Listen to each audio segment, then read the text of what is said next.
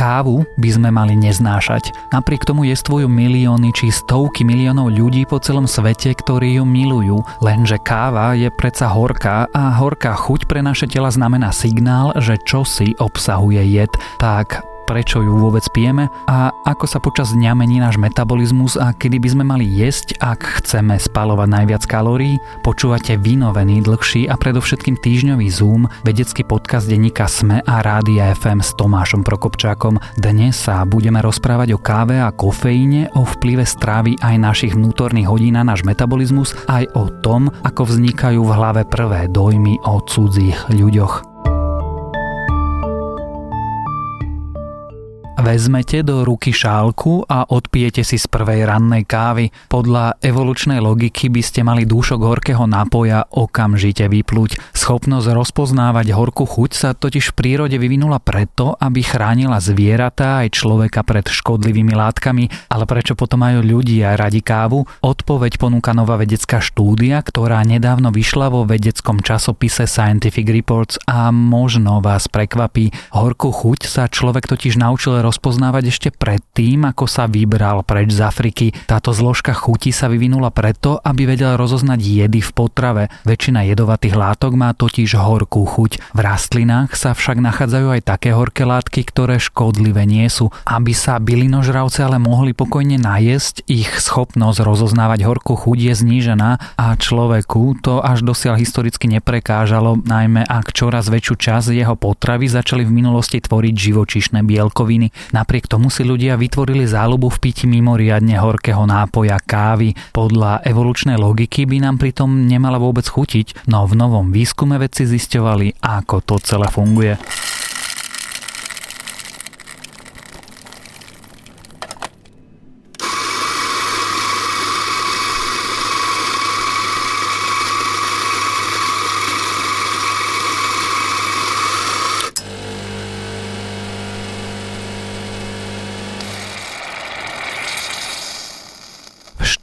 O citlivosti na horké chute preskúmali vedci genetické záznamy 400 tisíc mužov a žien z Veľkej Británie. Zistili, že u kávičkárov je všetko ešte čudnejšie. Na horkú chuť kofeínu sú extra citliví a paradoxne povzbudzuje ich to v píti kávy. Ľudia s vysokou citlivosťou na kofeín, v preklade milovníci kávy, sa jednoducho naučili spájať s horkastou chuťou dobré veci. Kofeín ale nie je jediná zložka, vďaka ktorej je káva horká a trpká. Vďačí za to najmä fenolovým kyselinám, ktoré sa prirodzene nachádzajú vo viacerých druhoch rastlín a káva tiež nie je jediná horká vec, ktorú máme radi. Ľudia vyhľadávajú horké jedlá a nápoje ako sú olivy, nesladené kakao, kávu, mate či citrusové kôry. Dokonca aj etanol, ktorý je hlavnou zložkou alkoholických nápojov, je v skutočnosti horký. Výsledkom tak je, že na horké si vieme zvyknúť, ale tiež do toho rozpráva naša genetika. Vedci hovoria, že vnímanie horkých chutí ovplyvnené našou genetikou, prispieva práve k uprednesňovaniu kávy, čaju a alkoholu a pitie kávy vplývalo aj na pitie čaju. Ľudia, ktorí boli citliví na kofeín a pili veľa kávy, totiž konzumovali iba malé množstvá čaju, ale to možno iba preto, že boli príliš zanepráznení pitím kávy.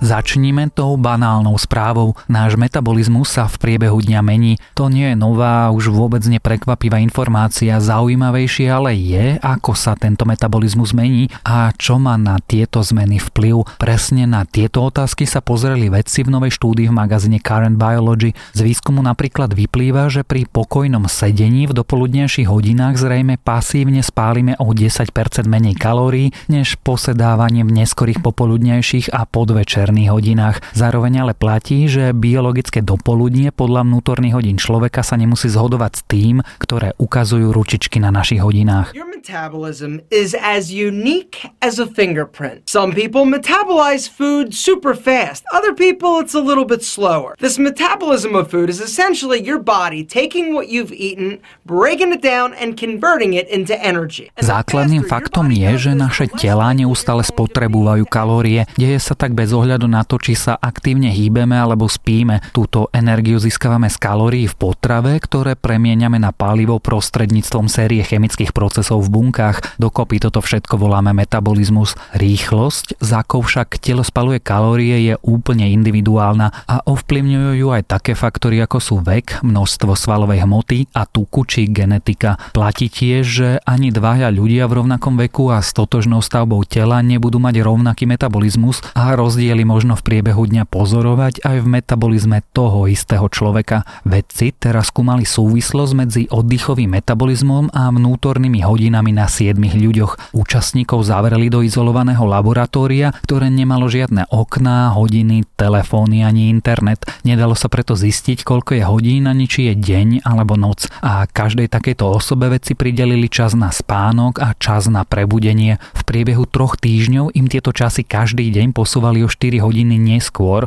Výsledok bol v podstate rovnaký, ako keby dobrovoľníci každý týždeň precestovali okolo sveta. Keďže každý deň zaspávali a vstávali v odlišnom čase, ich tela si nedokázali ustaliť rytmus a vytvorili si vlastné vzorce fungovania. Následne sa biológovia zamerali na metabolizmus týchto dobrovoľníkov. Ukázalo sa, že najpomalší bol počas biologickej noci účastníkov vedeckej štúdie. Naopak spaľovanie sa prejavilo najvýraznejšie o 12 hodín neskôr, teda počas biologického popoludnia a večera. Rada preto znie nasledujúco. Príjem kalórií by si človek mohol optimalizovať podľa toho, aký je jeho denný rytmus. Ak vám podľa prepočtov najlepšie spaluje okolo poludnia, tak by pre vás mohlo byť výhodnejšie dopriať si na miesto štedrej večere radšej silnejší obed. A dôležité je aj to, kedy odpočívame. Takže majte pravidelný spánok a dobre sa stravujte.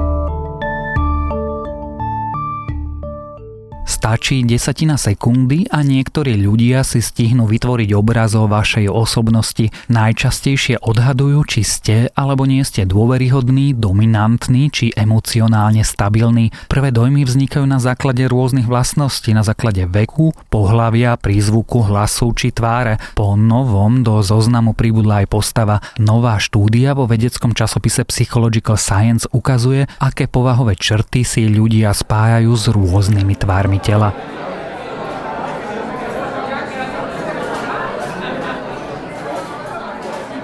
Prvý dojem môže byť ovplyvnený tzv.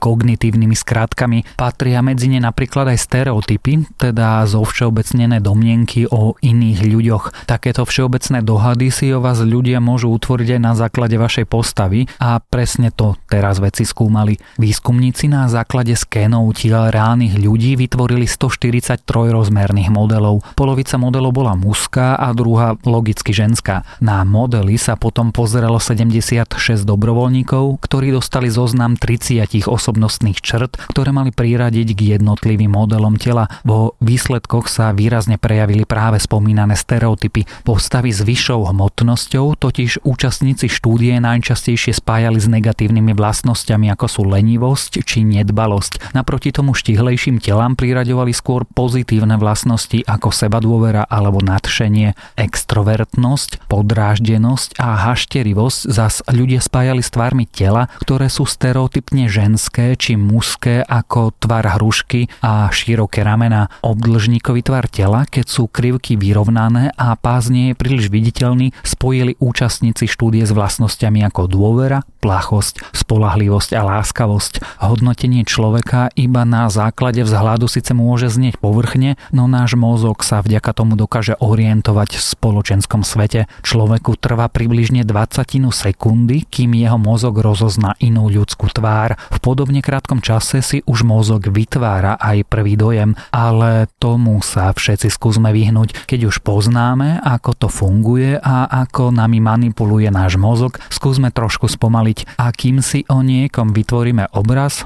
doprajme si radšej dostatok času. A ešte sa pozrime v krátkosti na ďalšie správy z vedy.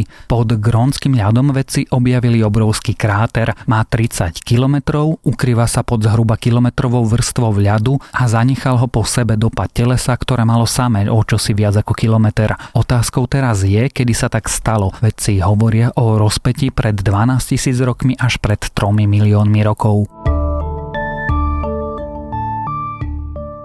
Po viac ako storočí zmenili definíciu kilogramu a upravili aj definície ďalších jednotiek. Po novom sa už všetky jednotky budú určovať na základe nemenných konštant, ktoré opisujú všetko vo vesmíre. Doteraz sa pri definícii kilogramu vychádzalo zo skutočného fyzického objektu, teda válca zo zliatiny platiny a irídia. Po novom vychádza definícia z plánkovej konštanty.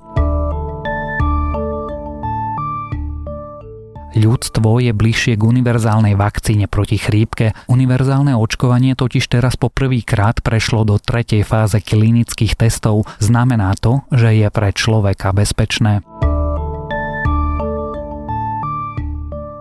Astronómovia narazili v kozme na hviezdny systém, ktorý sa nepodoba na nič, čo by sme dosiaľ poznali. Jedna z hviezd v ňom, vzdialená asi 8000 svetelných rokov, môže byť prvou v našej vlastnej galaxii, ktorá vytvára nebezpečné gamma záblesky. Hviezdny systém vedci nazvali APEP, alebo teda Apophis po egyptskom bohovi chaosu. Viac takýchto správ nájdete na webe sme.sk. Počúvali ste Zoom, vynovený týždenný vedecký podcast denníka SME a Rádia FM. Zoom nájdete aj vo vysielaní rána na fm vo vašich mobilných podcastových aplikáciách, na streamovacej službe Spotify alebo na adrese sme.sk lomka Zoom. Ja som Tomáš Prokopčák a texty dnes napísali Renata Zelna a Zuzana Matkovska. Za réžiu, zvuk a frflanie ďakujem nášmu audiomágovi Matejovi Ohrablovi.